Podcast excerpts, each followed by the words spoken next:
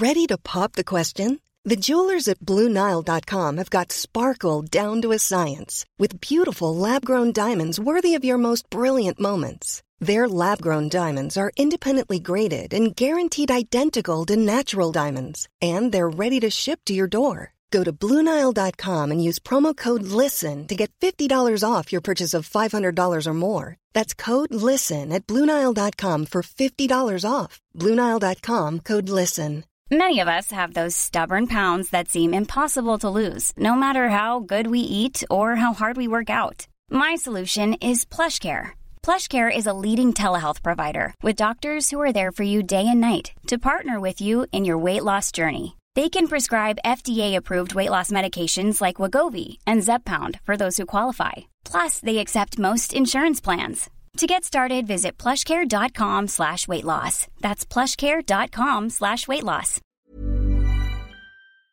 This episode is brought to you by the Center for Addiction and Mental Health here in Toronto. Cutting edge, state of the art, compassionate facility. Right now, it is Mental Health Awareness Week. This is the time when they need you most. This is the time when you can make a real difference when it comes to doing something about the mental health crisis and the devastating opioid epidemic, the overdose epidemic that we're currently experiencing, losing 20 people every day. They need your help. Donate at camh.ca slash Canadaland to help CAMH treat addiction and build hope. This episode of Canada Land is brought to you by Douglas, a mattress that is trusted by more than 200,000 Canadians from coast to coast to coast. It's a great mattress at a very reasonable price point. Comes with a 20-year warranty and a great deal for our listeners. Douglas is giving you a free sleep bundle with each mattress purchase. Get the sheets, pillows, mattress, and pillow protectors free with your Douglas purchase today. Visit douglas.ca slash Canadaland to claim this offer. That is douglas.ca slash Canadaland.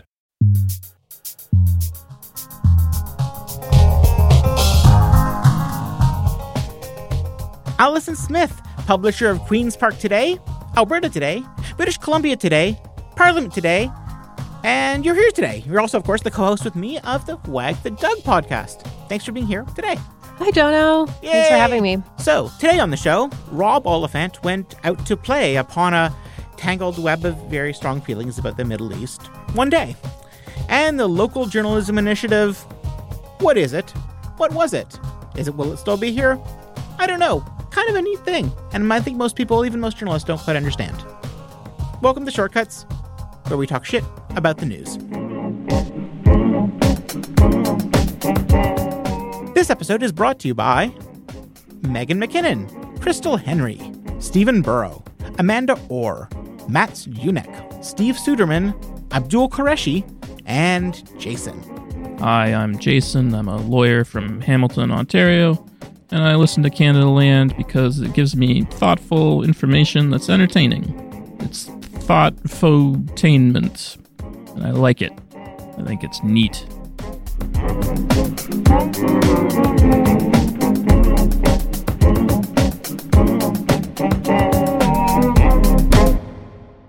Liberal MP and Parliamentary Secretary Rob Oliphant ripped into his government's policy on the war in Gaza. That report details leaked audio from a call Oliphant had with a constituent. It is opportunistic, um, it is uh, unfair, and it is maligning the operation of a UN organization. We have always had a strong number of people who feel uh, and who reflect the diversity of perspectives and views across the country.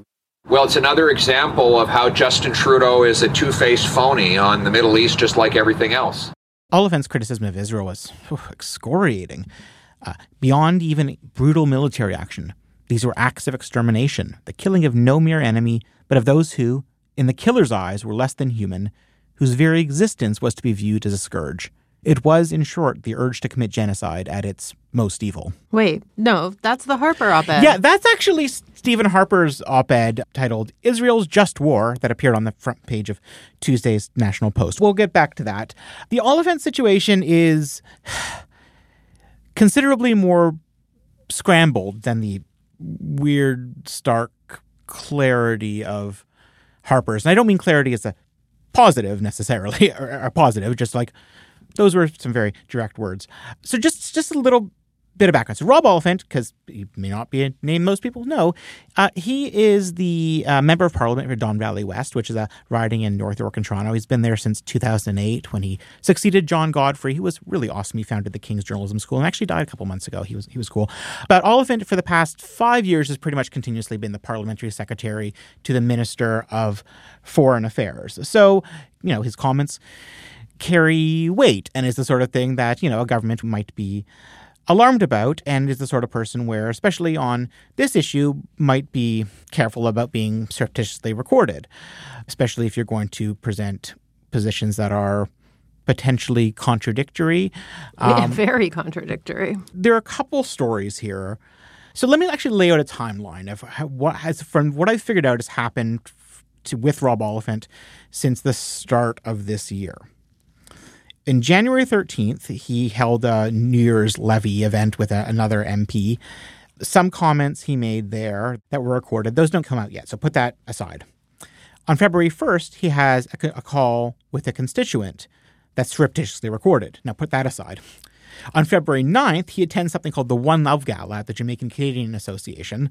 Basically, he has what is described uh, in some posts on X as remarks that were I guess, characterized as being uh, dismissive of Palestinian people in attendance.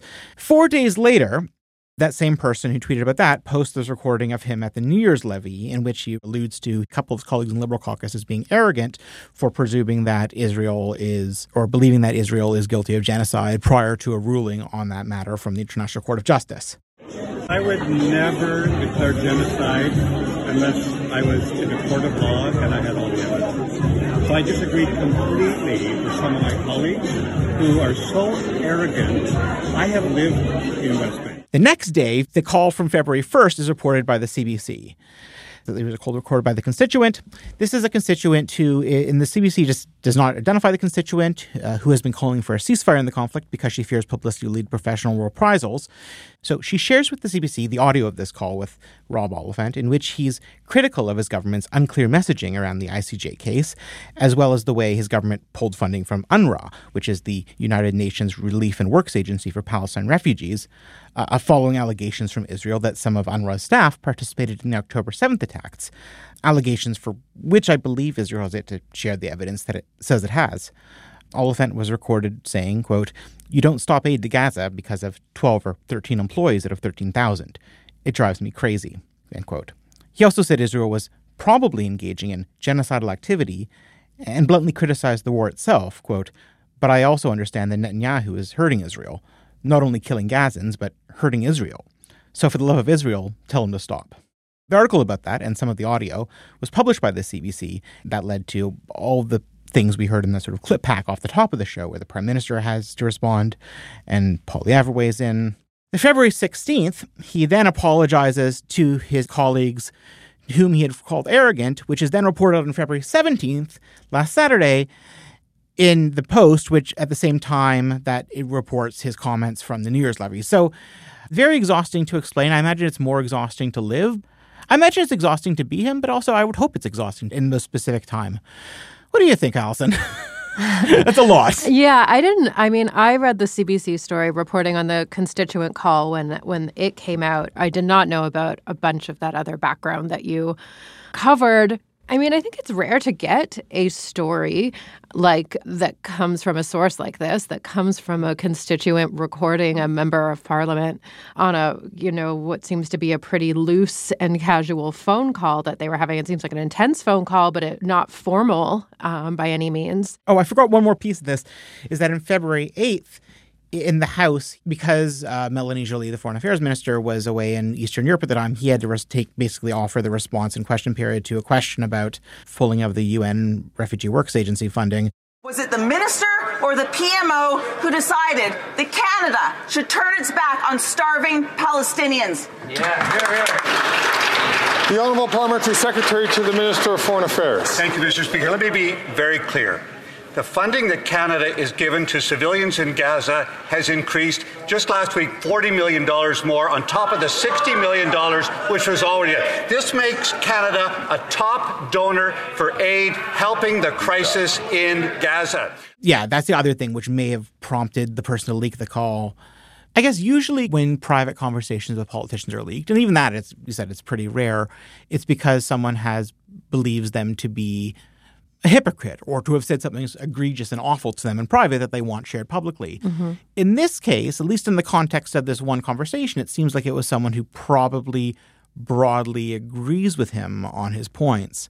And so I just found that fascinating and tried to be racking my head for precedents as a tactic. I just think I just think it's really it's really interesting. It's a type of leak that doesn't happen very often. Right. I mean, it's almost like Oliphant is not who you think he is, you know, is what the, the leak Mm. shows, but it's not, you know, the, from the constituents' point of view, it's not, he's not who you think he is. He's a bad guy. It's like, it's not who you think he is. He agrees with me, which is, is definitely interesting. And I don't, I mean, it's, a, it's rough. It seems like he is very opposed, honestly, to the stuff the government has done, and yet is defending it publicly, which is not, I guess, unusual for politicians to be put in that place. But I, I think the, the you know the the starkness between what he said in Parliament defending what the, the government's aid package to Gaza as like good enough and like great or whatever, um, as compared to what he said up to the constituent, which is basically like if we were going to pull funding from this UN agency, we should have had a plan in place immediately to funnel Mhm. it a different way.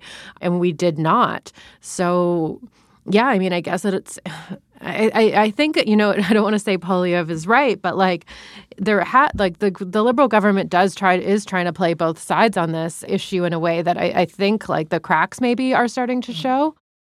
Yeah. I mean, the cracks is starting to show within a single person. Mhm. And it feels almost weird to be talking about like the messaging or whatever as opposed to the substance of it. But I guess this is a show about media criticism. And this is a weird case where it's- Rob Oliphant's range of positions has kind of been splattered about in a really odd way. Yeah, it, it just it's an odd way for it to come out, and you, you sort of contrast this, as I said, this sort of splattering of a variety of positions, or at least ways to, or maybe he wouldn't argue they're contradictory, say they're just different ways to frame the same thing. I don't know, but compare that to the the directness or bluntness that we find from the conservatives, or particularly from the arch conservative himself, Stephen Harper. On Tuesday this week, the National Post dedicated its front page to Stephen Harper's thoughts on Israel. Basically, the a big pull quote from the from at the top, and then in the center, center of the bottom of the half of the front page, Israel's just war. Hamas must surrender or be eliminated by Stephen J. Harper. Comment.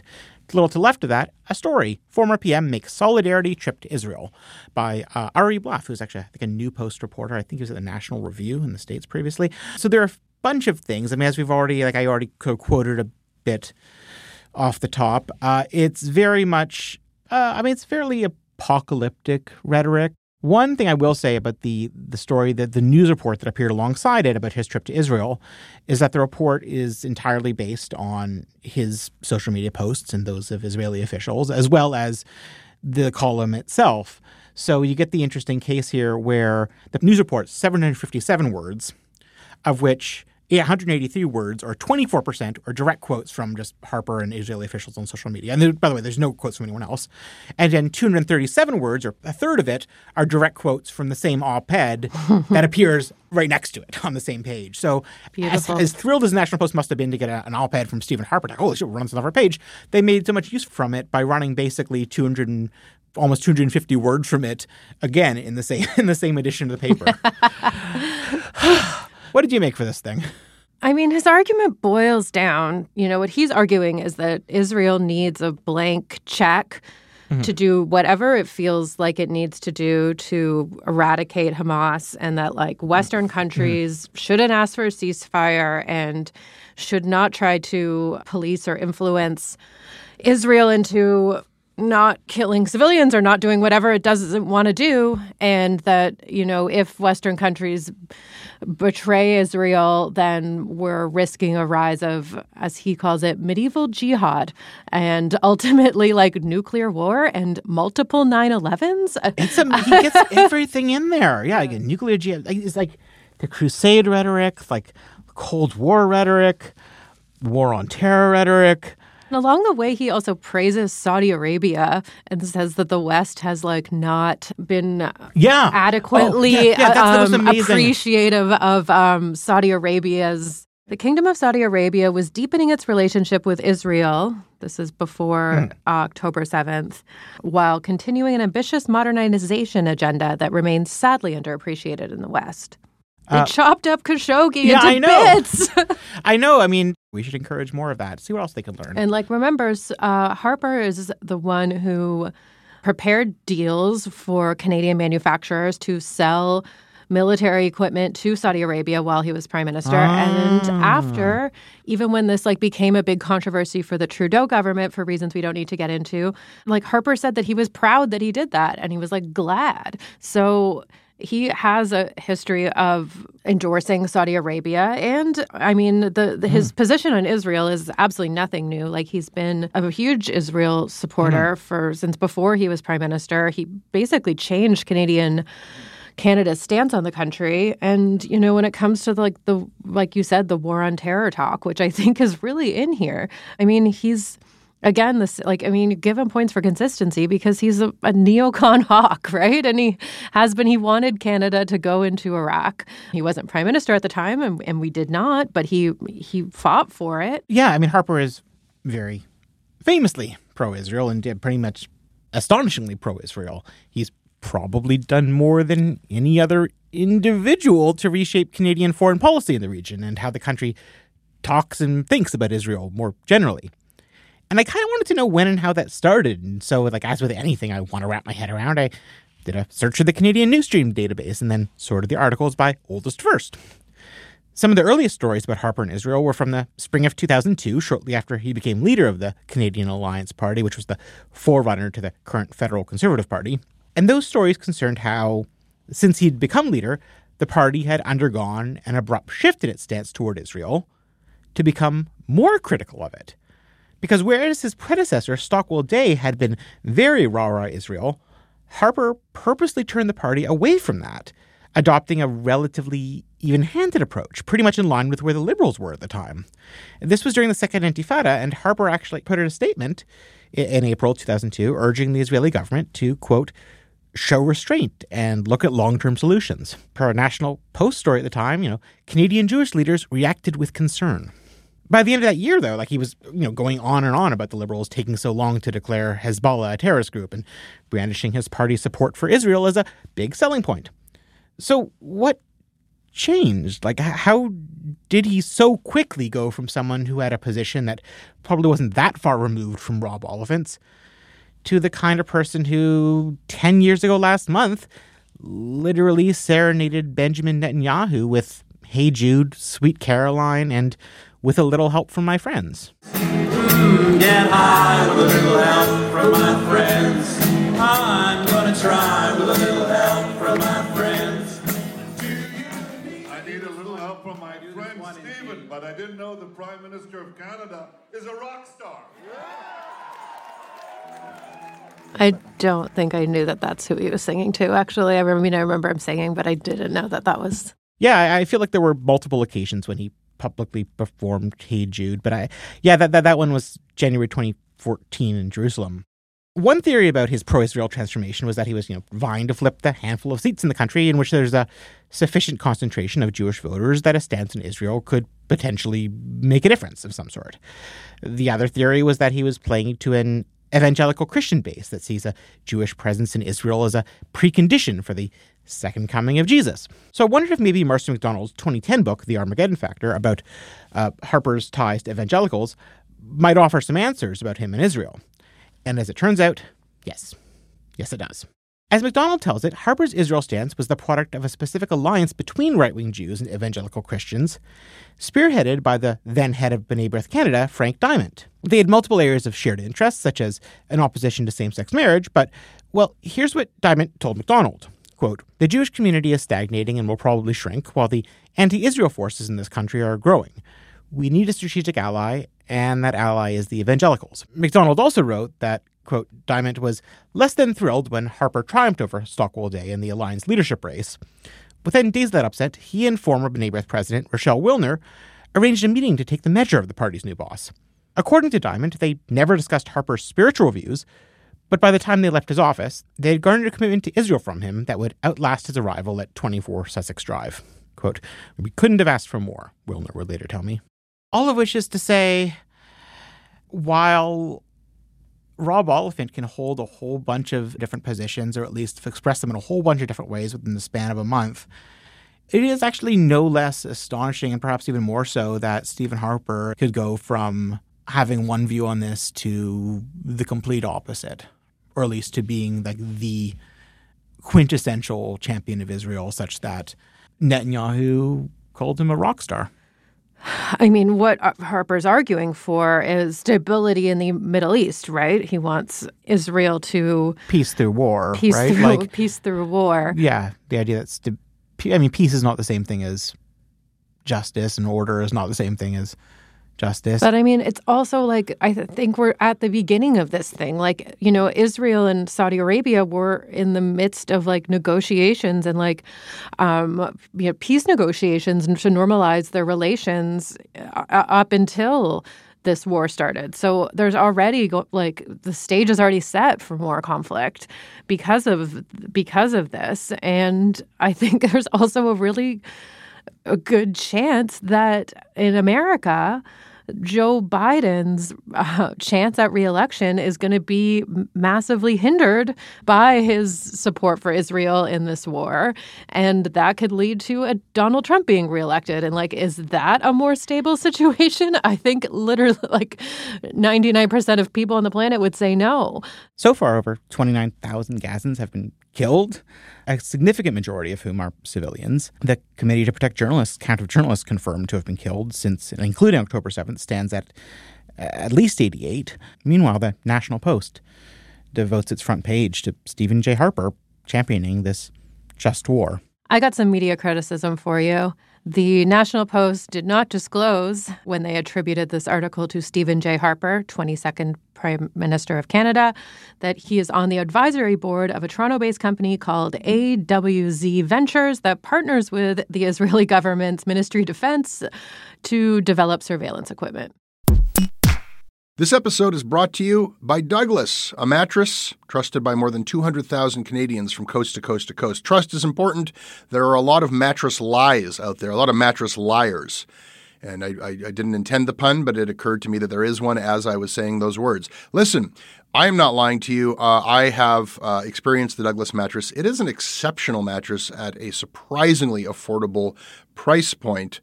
It is a mattress that sleeps cool, doesn't have that weird thing in the summer where the mattress gets like an oven. It's a very good product. It's delivered to your house in a box. You don't have to go to a big mattress store. It is a medium firm mattress, which is what Canadians prefer, and it comes with a 365 night trial and a 20 year warranty. What more can I tell you? Douglas is giving our listeners a free sleep bundle with each mattress purchase. Get the sheets, pillows, mattress, and pillow protectors free with your Douglas purchase today. Visit douglas.ca slash Canadaland to claim this offer. This episode is sponsored by BetterHelp. Uh, it's amazing the things that we tell ourselves to talk ourselves out of getting help. Anybody who's actually gotten help knows that the process of getting things off your chest, of taking your stressors, your problems, and just like not letting them be bottled up, working through just conveying them to somebody half of the battle is just doing that. You unburden yourself. And you know what? If you have a real mental health professional, no, they don't have magic bullets or magic words that make it all go away. But often they can help you see things a little bit differently and guide you to strategies or tools or to a new perspective that actually does help. As the largest online therapy provider in the world, BetterHelp can provide access to mental health professionals with a wide variety of expertise in mental health. Because you listen to this podcast, you get 10% off of your first month at betterhelp.com slash Canadaland. That's betterhelp.com slash Canadaland. Allison, on this show, we like to duly note things. What would you like to note duly today? So, my duly noted is related to a massive story from January by Correctiv, which is a German nonprofit investigative news outlet. Is this spelled with a K? No, a C. Oh, okay. This is a foreign affairs podcast this week. So, in January, Correctiv reported about a November meeting between the far right German political party called Alternative for Germany Party, which when is AFD, which mm. that acronym makes sense in yeah. when Deutschland, Deutschland is yeah. involved. Yep, yep. so officials from this party met with a group of neo Nazis in a hotel mm. in Berlin, and among the things they like discussed and like talked about plans for were mass deportations from Germany, not only of refugees and migrants, but also non-white German citizens that were deemed failed to integrate. The AFD is like started out as a, yeah, like I said, a very far right party. And still sound like they're pretty far right. Yeah, and they were a fringe party when they for a while, but support for them has really, really grown in the past few years. It's like as high as thirty percent in some parts of the country. So they're really been like encroaching on the mainstream there's potential they could like get seats, you know, in, in, the next election. But the result of that reporting has been mass protests across Germany against the AFD for over a month now, like huge, uh, hundreds of thousands of people out in the streets. So it's had a, a, huge impact in Germany. But that that story is not my duly noted. My duly noted is a behind the scenes look at how Correctiv got the story uh, from Semafor, which is Ben Smith's news mm. outlet. They published this on February 11th.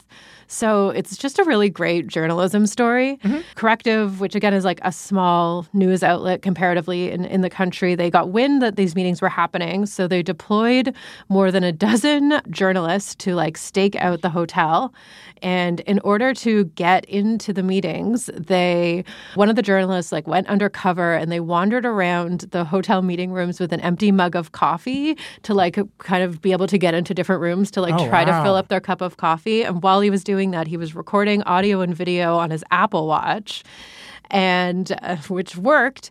And even better, the hotel, I guess, was beside a body of water. I don't know maybe people with better knowledge of Berlin's geography, this will be obvious what body of water it is, but doesn't matter.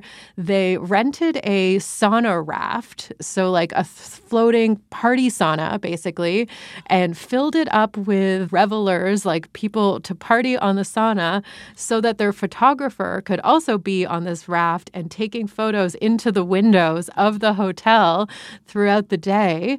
And yeah, they did all this. They got the story story. It's like complete ma- blew up like crazy in, in not just Germany but across Europe and is having a really big impact. So I just I love wow. that. Wow. Oh my goodness. How many parts will the Hulu miniseries be? Duly noted. I'd like to note duly Supriya Dwivedi, who was a among many, many, many other things, was actually a former host of uh, uh the Commons podcast here back in the pre-Arshy days when it was a more political roundtable show.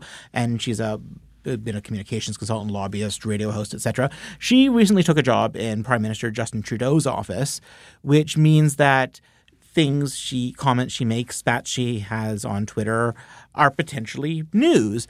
And last month, a I, the context is almost not even basically a fight she was having with Canada Proud, which is, you know, the ultra populist online meme machine that's surprisingly influential in conservative politics and run by uh, run by a guy named Jeff Ballingall. She was she got into a fight with them, which led to her comments or these comments being published in the Toronto Star, like actually in the print newspaper. Uh, responding to how the Canada Proud account implied she was acting unprofessionally and wrote she was having a public meltdown, Dwivedi responded, "You can go back to gooning Jordan Peterson now." And then the star explains gooning is slang for prolonged masturbation. And when the account for Canada Proud asked how long before Trudeau's chief of staff Katie Telford demands Dwivedi stop posting, she replied, probably around the time you're able to make a woman come. So never? So that's funny enough. But I'm noticing the story because the story uh, was by the Star member, longtime member of the Star's Parliament Hill Bureau, Alex Ballingall, who uh, helpfully, in a parenthetical aside, answered a question that you know sort of wondered about for a while, and just writing that Ballingall, Jeff Ballingall, is not related to this reporter. However, the next day, the Star actually chose to publish an editor's note. They got rid of that parenthetical. They clarified this story has been updated. A previous version stated the author, star journalist Alex Ballingall, is not related to Canada Proud founder Jeff Ballingall. In fact, it was discovered after publication that they share a common ancestor, Alex Ballingall's great great great grandfather. I appreciate the transparency, and I just love everything about that. Duly noted. This episode is brought to you by Article. I actually bought a lamp from Article. Oh, oh, oh. Um, I used the Canada Land promo code. Oh, cool. Um, maybe like four or five months ago. It is a f- moon floor lamp, I think it's called. Um, and it has an excellent glow to uh, read in bed before you sleep. And it's really beautiful. A moon floor lamp. What makes it moon moony, moon-like? The lamp itself is a like white globe type thing, and then the light the Ah. bulbs inside it, so it kind of glows. That's cool. Uh, we got some furniture here at the office, a couple couches, which I like very much and are very good for sitting down on when everything else becomes too much. Article is offering our listeners $50 off your first purchase of $100 or more. To claim, visit article.com slash Canadaland, and the discount will be automatically applied at checkout. How about that? That's article.com slash Canadaland for $50 off your first purchase of $100 or more. One of the more impactful but less discussed programs in the past few years that the federal government has undertaken to support journalism has been something called the Local Journalism Initiative, which almost seems like like a like a punchline to a joke. I mean, wasn't there famously something some famously some like voting most boring headline all time, something worthwhile Canadian initiative. But this is and was or and or was a worthwhile and a really interesting Canadian initiative that I feel is not really super well understood by even journalists, let alone the public at large. And it's may or may not be about to expire. This was a thing that was a program that was announced in the 2018 budget, originally budgeted at $50 million over five years, so 10 million a year, and then it was extended for another year. And just, you know, like, oh my God, that's a lot to spend on journalism. Well, just for comparison, $10 million a year, that's only slightly more than the top, uh, the, the five highest paid executives at Postmedia made in each of those years. They were averaging about seven and a half million a year for each of those five, the first five years of this program. It's crazy. So uh, when, when you consider the value of what you get out of the several hundred reporters, several hundred, 400 reporters at tons of outlets across the country to cover underserved areas, that can mean one of two things: either an underserved region, there's a geographical, like, like a community publication, a geographical region that would not have an adequate quantity of journalism, or it can mean a beat that it would be under that would be undercovered. So, for example, when the program first started up in 2019, the Toronto Star, and you know, Toronto is probably the best served media market in the country, although Montreal seems to be pretty good too. Toronto Star actually got a few reporters, and they were covering. Uh, an, there was an Indigenous issues reporter, a Peel region reporter, a GTA community housing reporter. In the time since, the reporters aren't really going to the, the major major dailies. So, going by the list of the current people who have LJI journalists in 2023-2024 year, those include Northwestern BC environmental reporter at the Narwhal, three reporters at Canada's National Observer, including the Ottawa Indigenous reporter, person specifically looking at federal policies as they impact Vancouver and BC, a reporter for Cortes and Quadra Islands. Tyee has, for example, a, uh, BC healthcare reporter, a labor reporter who's looking at the changing nature of work life. And one of the things is beyond just like funding these positions in substantial part, the funding for a given job is up to $60,000, all inclusive of all potential benefits or um, other costs. But I mean, often news organizations will top them up. Uh, in addition to all that, probably the neat thing about the LJI program that almost makes it this almost techno utopian way, and it's sort of like two and a half steps removed from something that Cory Doctorow would come up with, is that all the work produced by these journalists is available for any Canadian outlet to use free of charge via a Creative Commons license. And there's actually a portal run by basically on the Canadian Press's wire service platform that anyone can just sign up. Well, any outlet can sign up for, it, but it's not like a rigorous thing. And you have a constant feed of all these articles licensed under Creative Commons that you can use. So the reason we're talking about Mhm. this, I assume, Jono, is because the program Is set set, to to, run out. expire on March 31st, and the federal government has not said one way or another whether or not it will fund it again. So that is like five weeks, five and a Mhm. couple weeks and a couple days from like when this episode will come out, and the risk is that so the the feds have to put out their spring budget before March 31st um, Mhm. because of laws. Um, and they either will include funding for it or won't. But until that happens, all of these 400 journalists have no idea whether they'll have jobs anymore.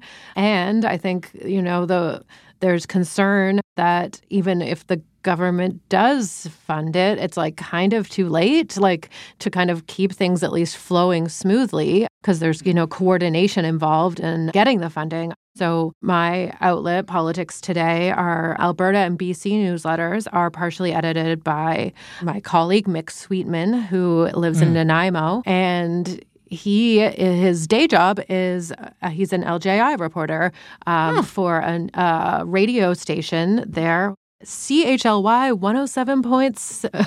CHLY. the chili? Maybe 101.7 FM if you're in, if you're in Nanaimo. But he does like local news reporting for them, and yeah, he has no idea whether he'll have that job in a couple weeks. He's personally not particularly hopeful. and I mean, I think there's a massive contradiction in what you what was discussed on Shortcuts last week, which is Justin Trudeau railing against Bell for laying mm. off journalists while 400 journalists, you know, ostensibly whose mm. employment is contingent on government funding have absolutely no idea whether they're going to have jobs. Like, you know, it, like this seems like an easy one for the for yeah. Ottawa right? That like they just fought with Google and Facebook for over a year trying to like save journalism jobs through the, their convoluted program with Bill C 18 governments piss $10 million on a Tuesday morning. And that's like even more true with the federal government. So I there's it seems like there's no good reason for holding this up. Yeah, I mean, as the CBC reported the story, I mean, you know, this is, people have been journalists have been talking about this with CBC CBC did a story, CBC News did a story about it. Federal monies kept hundreds of journalists employed in Canada, but the program is set to expire. And part of the quote, well, the key part of the quote from the federal government, the um, perhaps needlessly coy, we cannot today announce anything.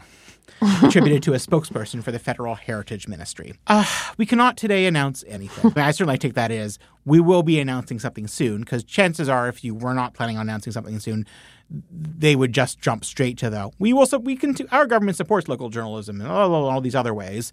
You wouldn't say we cannot today announce anything. So they probably are going to renew it, but maybe not. I mean, that's kind of the thing. It's like we don't know, and some outlets very substantially rely, like a very substantial part of their reporting staff, editorial staff, are LJI reporters. I mean, you can question whether that was that that is a good strategy or not. I, I don't know, but I mean, like the Pointer, which is a Peel Region online publication. Um, Peel is a you know hugely populous region in the Greater Toronto Area, undercovered, let's say. Yeah, they have they have they have three people, uh, three LJI reporters. I don't know. Actually, I, I should have looked up beforehand how many staff they have overall, but I would imagine that's a very substantial portion. Yeah, that's definitely the outlet that I engaged with the most, like LJI reporting, because I read the Pointer fairly frequently because they cover Brampton and Patrick Brown and stuff that is of my uh, Queen's Park adjacent mm-hmm. interests. And it's good. Mm-hmm. so I think yeah. it would be bad if they couldn't keep doing it. And the program's not without its issues, but I did think it was interesting because I mean, the first time I spent time really looking into this or thinking this, we got some tips about it back in like three and a half years ago about the initial crop and how it was decided. And so the applications and like who judges the applications and who administers it, it's different per sector. So for print and online, it's News Media Canada, which is the industry advocacy group mostly for newspapers. News Media Canada adjudicates applications and administers it for English language print and online outlets. The Community Radio Fund of Canada does it for campus and community stations. There's other, you know, I can't remember the, off the top of my head the name of the Quebec organization, but, you know, there's different things. Uh, one you know, initial criticisms was that, you know, some of the money was going to relatively well served areas and relatively well served publications. Like in the initial round, as I mentioned, the Star had three, a bunch of the Postmedia, like the broadsheets, the big Postmedia papers had had one. Looking at the this year's, like the current list of 2023, 2024, I was actually like, oh, these are, as far as I know, with very few exceptions, like, you know, Le Devoir, these are actually really fairly small outlets. I mean, I do recognize some Postmedia ones on here, but it's like, you know, the Belleville Intelligencer. It's not like, if, you know, if they have a rural and indigenous affairs reporter, that whole region is better off yeah, it's all these media doom and gloom things, and maybe this is a doom and gloom thing. We don't know. Maybe it's a Schrodinger's cat thing. I don't know.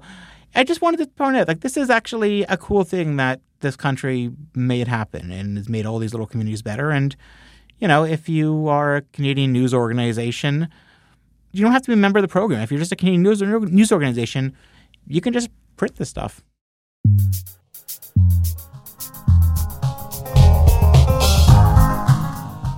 That's shortcuts for this week. Thanks for joining me, Allison. You're welcome, Jono. Thanks for having me. People can find me on Bluesky, but you can also email me at jonathan at canadaland.com. I will read everything you send, and I apologize in advance for probably not having the time to reply. But thank you. Oh, and also, of course, I co host the Wag the Dog podcast, our monthly podcast about Ontario politics and the Premier of Ontario and the forces that drive him and what that means for everyone with you, Allison. But beyond Wag the Dog, where can people find you, Allison? I am on Twitter at Queen's Park Today. This episode is produced by Aviva Lessard with additional production by Caleb Thompson. Our production coordinator is Andre Prue. Our editor in chief is Karyn Pugliese. Our theme music is by So Called. Syndications by CFUV 101.9 FM in Victoria. Visit them online at cfuv.ca. If you value this podcast, please support us. We rely on listeners like you paying for journalism. As a supporter, you'll get premium access to all of our shows ad free, including early releases and bonus content. You'll also get our exclusive newsletter, discounts on Canadaland merch, invites and tickets to our live and virtual events, and more than anything, you'll be a part of the solution to Canada's journalism crisis, and you'll be keeping our work free and accessible to everybody. Come join us now. Click the link in your show notes or go to canadaland.com slash join. Can listen ad-free on Amazon Music, included with Prime.